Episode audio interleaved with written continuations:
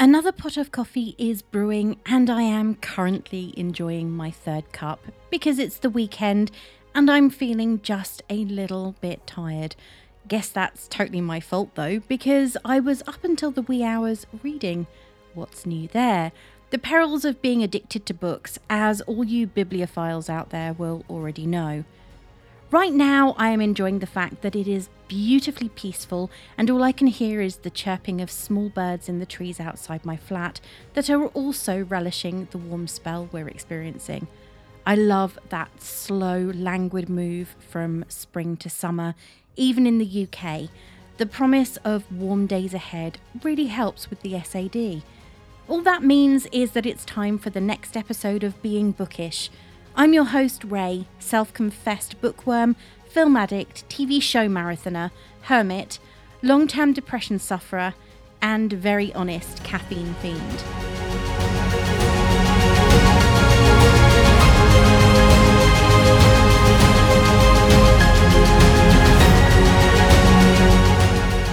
Light the candles, Right now, citronella is probably the best bet. Get yourself a fresh cup of something hot or a glass of something chilled, depending entirely on when you're listening and your preference, of course. And let's get started. This week, I will admit, is a bit of an odd one, as I started out with every single intention of reading and reviewing one particular book.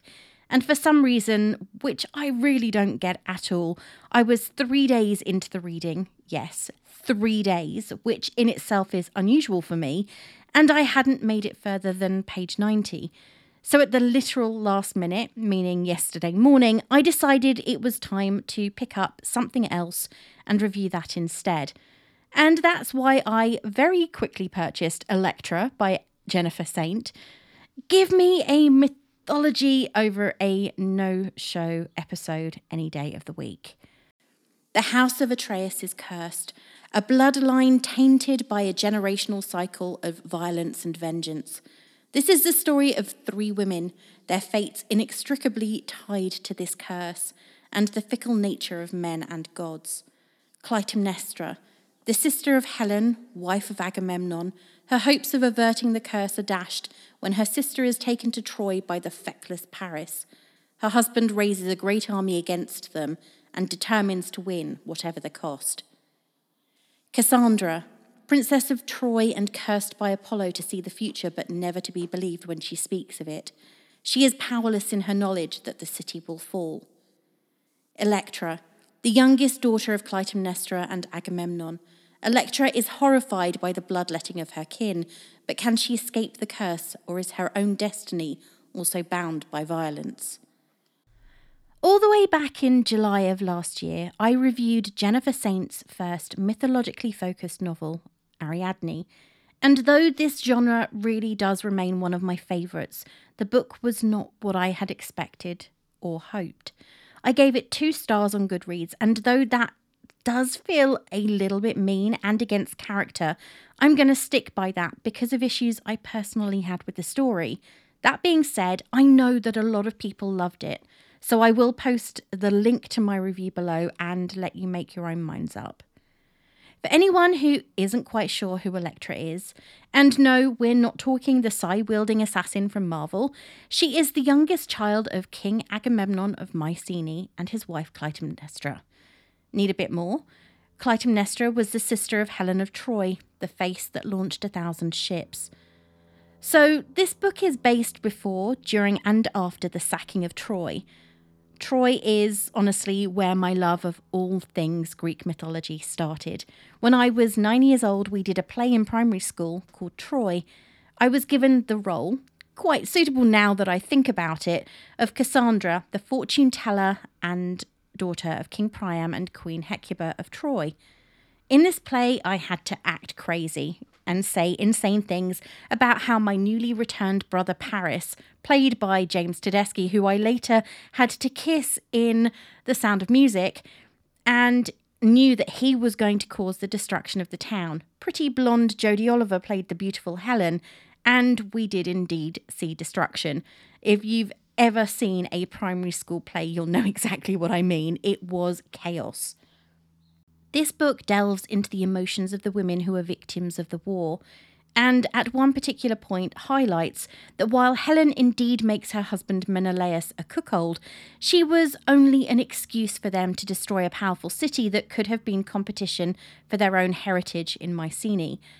As a child, I didn't really delve into the so called behind the scenes information, but this book really digs deep, looking at the horrific history behind the myth, especially where the two brothers, Agamemnon and Menelaus, are concerned. And it is indeed barbaric. As always, we have stories of incestuous and abusive relationships, but we also have fratricide, patricide, and cannibalism. Yes, we run the full gamut here. Though the tale is titled Electra, part of me thinks this is a little bit of an identity crisis. Do we get Electra's tale woven into the book? Yes, we definitely do.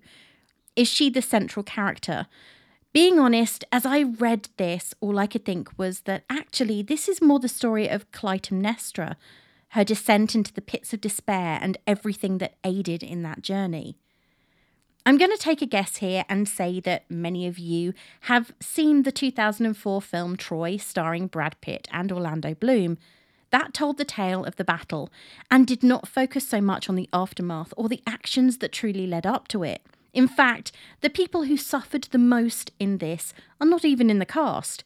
Here I am referring to the people on both sides of the war, those left in Mycenae to await the return of their sons and husbands, and the women in Troy who were witness to the destruction that took place.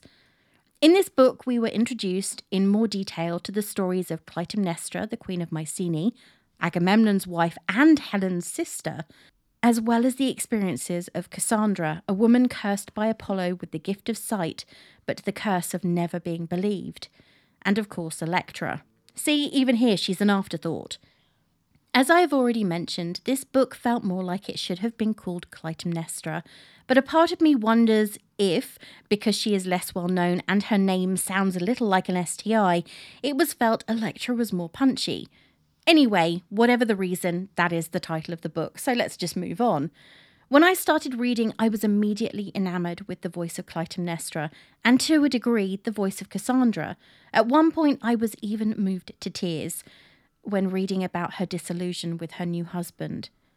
One big thing that this book has in common with the vast majority of Greek and Roman myth is the passage of time means nothing.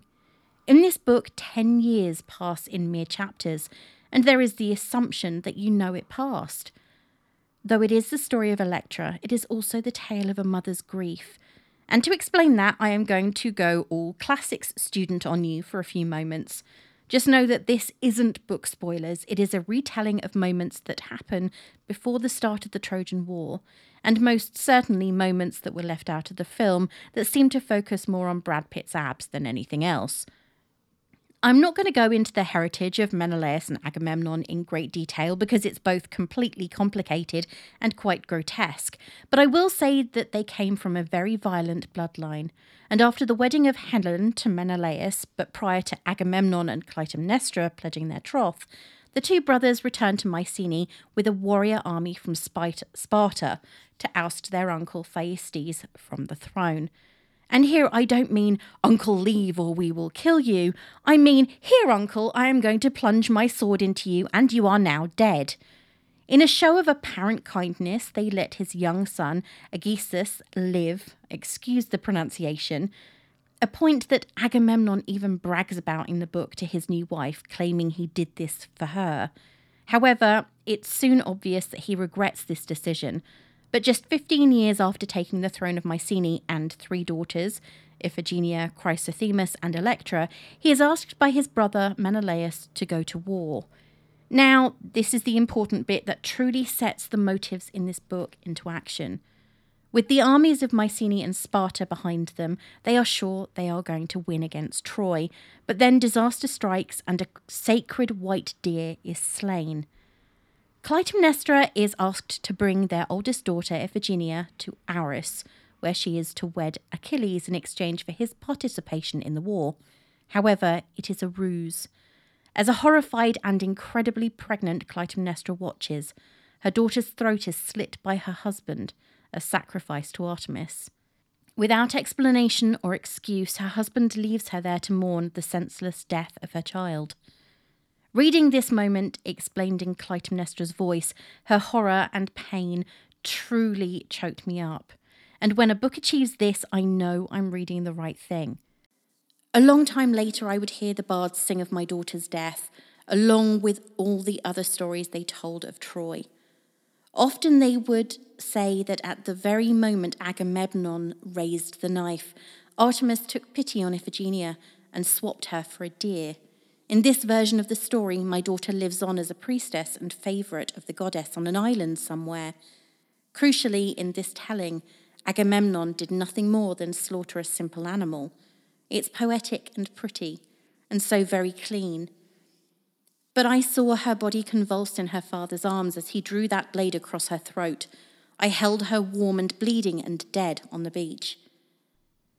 This book is adding more life to the characters who, in the tales of Homer, Sophocles, and Aeschylus, were footnotes on the tales of the so called great men who fought wars, killed innocents, and invaded countries to win crowns of greatness. The story of Electra is one that, for me at least, felt somewhat glossed over in the book. We get a great deal of detail from Clytemnestra and Cassandra, both are on opposite sides, yet both experiencing similar concerns. Clytemnestra is worried for her family. She is concerned that should her husband suffer another disaster in Troy, she will lose another daughter. She will be forced to witness the sacrifice of another child she has carried and borne. She does not want to go through that again, and any mother will be able to identify with that fear. At the moment she saw Iphigenia murdered at the hand of her father without emotional regret, she started to doubt that he had ever been the man she wanted and believed him to be. Where once for a moment he had shown mercy when it came to the life of a child he had helped create, there was none. Yes, that is the moment in the book where tears welled up. So we have Clytemnestra in Mycenae angry with her heartless husband, furious with her senseless sister, and terrified for her remaining two daughters. What's a woman to do in these circumstances? Meanwhile, in Troy, we have Cassandra, daughter of the king, trying to get her family and people to listen to her, all the while knowing that all they see is an insane woman who never talks sense. The thing that always baffled me about Cassandra was the fact that she would tell them what was about to happen, what was in the visions that she had seen, and even after they had happened, they still treated her as though she was simply mad. Cassandra's story is, for me, in some ways similar to the tale of Medusa. I have a book about her that I am going to review at some point over the next six months, so we will get to the tales of the Gorgons then. However, the stories feel similar because this ability and curse that she has is all because she dared to say one thing no. That's right. Cassandra is a young woman who dedicated her life to being a virgin priestess of the sun god Apollo. One day, when she was in his temple tending his statue, he appeared to her and gave her the gift of sight, the ability to see visions of the future. Great, right? Of course, who wouldn't want to have this power? Well, I personally wouldn't, but that's because I always see the worst stuff, and who wants to know when they're going to die anyway? But this gift has a price, and it's one that Cassandra is not willing to pay. For to do so will not only change her life, but destroy what she's built for herself. She has always felt like an outcast, and being honest here, in every single version of Cassandra's tale, her mother is an absolute mare to her and in Electra, that is still the case. Apollo wants Cassandra to sacrifice her virginity for the present he has given her, but she knows that all his priestesses must be pure, and even if she tells her priestess sisters that it was the goddess Apollo she lay with, she would still be thrown out on her ear without a reference. Apollo isn't used to be t- being told no, there are swathes of tales about him and his dislike of that particular word, and the stunning Apollo and Daphne by Bernini tells of another instance where the woman suffers to distance herself from his advances. So, as punishment, he ensures that she still has this gift, but curses her, ensuring that no matter what she tells people, it will never be believed.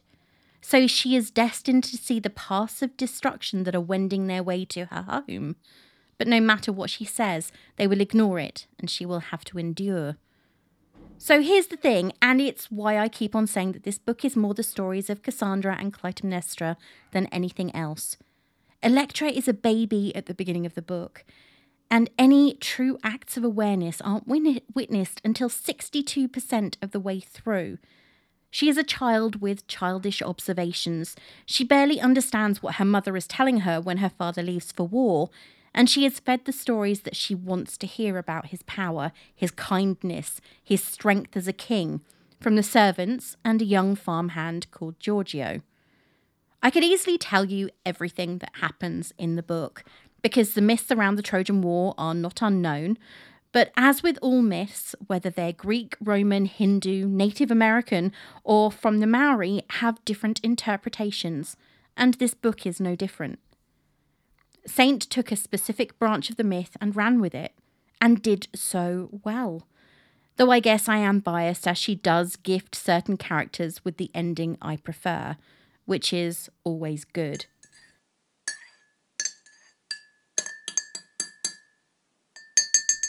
This book is brand new as I record this. It was released on the 26th of April in the UK and the 3rd of May in the US. I was not sent a copy of this book in exchange for an honest review, but as you know from me by now, that's what you will get anyway. Though it is new, there are already several reviews on Goodreads courtesy of people who received an ARC. So far, the book has received 4.08 stars. A Little Haze gave the book two stars and, in a rather long review, said, One of the hallmarks of a great book is that you can't bear to put it down. Conversely, finding any excuse to be distracted and leave it for days on end can't be a good thing. Sadly, it was very much the latter for me with Electra. I was so incredibly bored by it all, which is a similar issue I had with the author's first book, Ariadne. However, I did enjoy that more than this. So I was quite willing to, to read Electra to see if this would be a new five star favourite for me, as I absolutely adore all things Greek mythology. But this book, this story, it felt overdone. There was nothing new added to the retelling of these characters' lives, I felt. There are only so many times one can read the same old depictions of Troy unless there is a fresh new angle to explore. Same goes for the Oresteia cycle. The novel gives us the story the, from the point of view of three separate characters Electra, Clytemnestra, and Cassandra, which to me was a bit disconcerting considering the title of the book is Electra. I would have preferred a more all encompassing title rather than fixating on one of the leads. Electra honestly baffles me as a character in this retelling. She feels more like a caricature than a living, breathing soul with personality and emotion. Her purpose in the novel feels more akin to a convenient plot device, i.e., to have an opposing view to that of Clytemnestra, instead of a person who genuinely feels the way she does and believes all the things she does. At times, she's like a petulant child throwing her toys out of the pram, or possibly a pantomime villain. There was a point in the story where she was defending the right of her father Agamemnon to claim Briseis as a spoil of war, and I'm there sitting like, really? She devalues other women that much? I know I'm reading from the biased viewpoint of modern times where hopefully women are thought of as more than commodities, although there's a strong case to be argued that things are still as archaically patriarchal. But reading these viewpoints seemed illogical because her storyline and character motivations were woefully underdeveloped. Therefore, it just makes for a whole lot of frustrating reading. Cassandra as a character just feels entirely superfluous to events, her viewpoint is only ever used as pure exposition rather than giving us a character that truly comes alive on the page. Clytemnestra's chapters made her my favourite of the three featured main characters. At least we were given some meatiness to her story and to the complexities of emotion she felt regarding all of her children. But even an engaging depiction of Clytemnestra wasn't enough to save this book for me. It felt tedious to read, and ultimately, this was a disappointing one for me as it never made me feel all the emotions I was hoping for. Polly Florence gave the book four stars and shared, I'm not especially well versed in Greek mythology, but I do tend to end up loving any reimagining or retelling of these classic stories, and Electra was no exception. The prose is so beautifully atmospheric and very carefully considered. You can feel the passion that Saint has for these characters and the work that's clearly gone into narrating their stories flowing from the page. I especially loved how the complex mother and daughter dynamic and complicated bond was explored through the characters' relationships with one another. Any book that considers this relationship in such a realistic and varied way is one I'm bound to end up loving. I thought that it was expertly done through the multiple POVs and switching between them and how each one propels and builds the story towards the tragic final act really captivated me. I didn't want to put it down. I would definitely recommend Electra. I can see this book being loved by fans of Greek mythology and people looking for a place to start with the world of reimagined and retold classics. Now that I have established the feelings of a few other readers, I am going to expand on mine just a little bit further. Did I like the book? I have to say that this is a book I enjoyed, but perhaps that's partly because I'm comparing it with the book I was struggling to read right before I picked this one up, or perhaps because I'm comparing it to the previous book by Saint, which I really didn't enjoy. All of that said, as someone in a previous review mentioned, I feel as though the book was mistitled. Electra was not a character I felt any empathy for. She was self serving, ignorant, and oblivious to everything but what she considered to be her own pain. She was as much of a tool of her father's disgusting behaviour as he was, and I simply didn't like her. I'm not sure if this was the intention of the author, but I felt as though she was, again, as has been said before, a plot device, superfluous to the story. Her fate was incredibly ambiguous. However, where I think that Saint got things so right was with her interpretations of a mourning mother in Clytemnestra and the frustrated and tormented Cassandra. Both characters inspired empathy in me, and this is exactly what I needed to continue reading the book. Will I read more by Jennifer Saint? This is Jennifer Saint's second novel. Her first was Ariadne, which, as I have already mentioned, didn't impress me much. After reading that, I told myself that it was a first novel and I needed to give her another chance. And this was it. Would I pick up another novel by her? Possibly. However, I do think that the titles need a little bit of reviewing. It's all very well and good to give the books a title that stands out, but it needs to have more than a tenuous connection to the content. Electra was the most unlikable and unrelatable character in the novel, but luckily I didn't discover that until I started to read it. If you're looking for something like this, or you loved this and want something else, then you'll love these. There are so many options if you're looking for a retelling of the Trojan War from any perspective. If you're looking for a more female focused retelling, then you could pick up Daughters of Sparta by Claire Heywood, A Thousand Ships by Natalie Haynes, or The Women of Troy by Pat Barker. If you want something that has a little more detailed retelling of the battlefield, then you could go more academic with Troy by Stephen Fry, or you could go more LGBTQ plus with The Song of Achilles by Madeline Miller. I will never stop recommending her books. If you just want to delve deeper into Greek mythology and read some wonderful stories, then there is always the classic and original Iliad by Homer. Or switch the perspective with the more modern The Silence of the Girls by Pat Barker. If you've had your fill of Troy, then what about Circe? by Madeline Miller or The Odyssey, which is the, the classic version, if you will.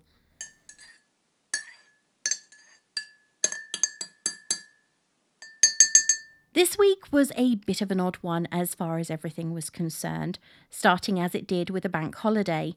To me, a bank holiday means one thing, while to others it means something else entirely.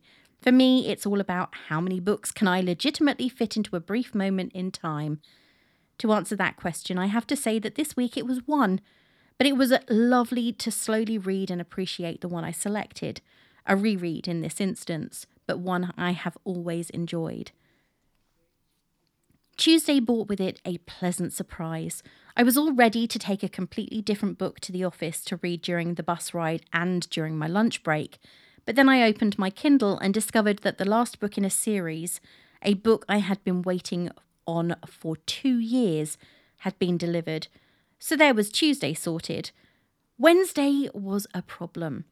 Last weekend, I ordered a couple of new books. One is part of a read along I'm participating in, and the other was brand new to me, and I was intrigued by the concept, the blurb, and the title. I started this new book, and by Saturday was still not far enough along to make it the book for this episode, so back on the shelf it has now gone to be picked up at a later date. I have to be honest and say that I am actually really happy with the variety of reading I have done this month so far. We are currently eight days in as I record this, and I have completed four books, all of which have been different. There has been a spy thriller that I'm going to be talking about next week with a really special guest, a contemporary romance, a steamy romance, and the feminist mythology retelling that is Electra. I think that I am probably going to have to up my Goodreads challenge and my personal new author challenge because this year is the year of books and I am absolutely 100% loving every single minute of it. I'm currently putting together the final plans for the live stream hour I am doing as part of the amazing live stream for the cure on the 19th of May, you may have seen posts about it all over Twitter and Facebook, and if you haven't, what are you doing? And I am doing something that many of you will feel is out of character. I'm going to be reading badly written smut for an hour. So if you have any suggestions before the 18th of May that fit this criteria at all, DM me or send me an email at notbeforecoffeepodcast at gmail.com. I really need to update that at some point, and I am really looking forward to hearing any suggestions. Despite always having a rather large TBR that is constantly growing, just last week I purchased eight books. Yes, don't judge. I am always looking to add to it. So if you have any fiction recommendations you would love to hear me talk about, or just think I'd like to read, send me an email or DM me on Twitter or Instagram, and I will be sure to check them out.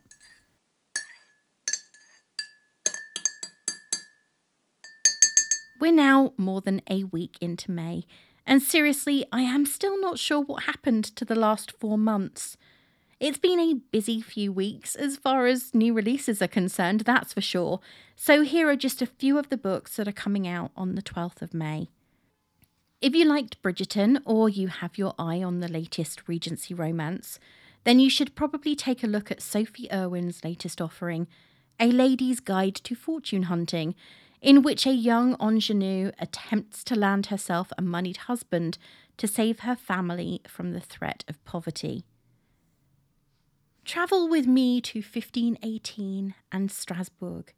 An unusual plague has beset the city and has repercussions for a group of young women in The Dance Tree by Kiran Millwood Hargrave. Do you like your fantasy full of romance? If so, then the latest collaboration between YA authors Katherine Webber and Catherine Doyle could be ideal for you. Twin Crowns is the story of two young princesses who are separated at birth and what happens when their worlds collide as they grow into young adulthood.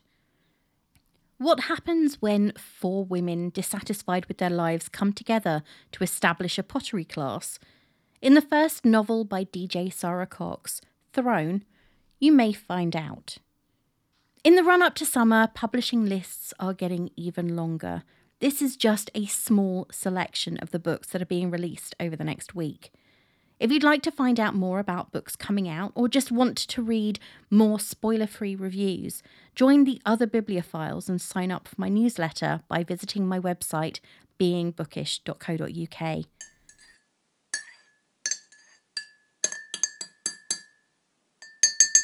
So, how are things in the coffee household this week? This week is a very important one for mental health in the UK. Not that any other week isn't important, of course, but it's National Mental Health Week. That means that online and across the country, companies and individuals are showing their support for people experiencing mental health issues. Of course, this should be the case every single week because it can be a struggle and one that unfortunately many aren't able to cope with. But awareness is always important. I know that help can be hard to come by. I have never forgotten the first time my GP recommended I seek help. At the time, it was grief counselling because I was 14 and still struggling with the loss of my dad, who had died three years previously. I was also feeling isolated and unable to talk to my mum. Okay, I was angry about a lot of things that I won't go into right now, but needless to say, they involved a destructive relationship with her. So imagine my absolute joy when the first visit I have to this grief counsellor, it's revealed that they are also speaking with my mum. Way to encourage trust in a troubled teen. I wasn't able to talk to this person because I constantly worried that they were going to confide in my mum because I was a minor. Now, I know that they would only speak with her should there be a serious issue, but as a child, I didn't process the logic. Fast forward over 15 years, and I was sitting in a doctor's surgery. I was struggling to sleep, my brain was a mess, and I couldn't function. Much of this had been caused by incessant bullying, but the effects of other issues were an underlying cause. By this point in the proceedings, my GP, who was absolute rubbish, by the way, had thrown multiple medications my way, and though the one I was taking wasn't the best, and the side effects sort of sucked, I was taking something and it wasn't Prozac. So, what did this new locum GP tell me? That yes, they could put me on the waiting list for help, but it would be at least six months. Thank goodness for private healthcare at that point. See, this is what people contend with.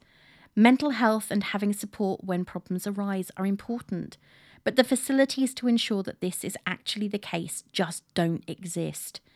During the pandemic, there was a 25% increase in the number of people who sought support for depression and anxiety. Unsurprisingly, however, the people who were already suffering and aware of the blockades that exist when seeking help did not speak with their GPs via phone or video call because they already knew the reality of things. That while this help exists, accessing it is incredibly difficult. How do I know this? Because I was one of them. Due to my anemia, I have regular appointments with a nurse. Yes, even during the pandemic, because I can't self administer a B12 injection, however much it might be more convenient if I were able to do so. One of the things that she did during this appointment was check on my mental and physical well being, and I happened to mention that certain things were affecting my mental health that I was concerned about, because I know the warning signs after all these years. Many people don't. Despite already being in the system and having a long mental health history, the waiting list was already eight months. So, while I agree that awareness is really important and that this week in the UK and the whole month of May in the US is vital to raise the profile and importance of caring for mental health, I would much rather see an improvement in the facilities and care that are available when you do need help. I have to admit that I am very lucky now. The company I work for has mental health first aiders and acknowledges that it's important to ensure not only the physical but also mental well-being of its employees. But we've all been there working for a company where you're just a number or a bum on a seat, working all the hours you can so that you can go home and sleep and then start again the next day. Ultimately, take care of yourself, and if you need to talk to someone, please reach out. In these virtual world days, a friendly word is never too far away. Well, that's it for this week, and thank you for listening. If you like what you hear, why not share it with your friends and family? And please post a star rating on Goodpods, Spotify, or Podchaser. And if you're feeling generous, head over to show some support for Livestream for the Cure. This is their sixth. And for 45 hours from the 19th to the 21st of May, it's all live with some of your favourite podcasters including me, taking part to raise money for the Cancer Research Institute. You can follow me on Twitter at being underscore bookish and on Instagram at beingbookish pod, or you can check out my website, beingbookish.co.uk. Well, I need another cup of coffee and to select a new book from the shelf. So until next time, this is me saying farewell.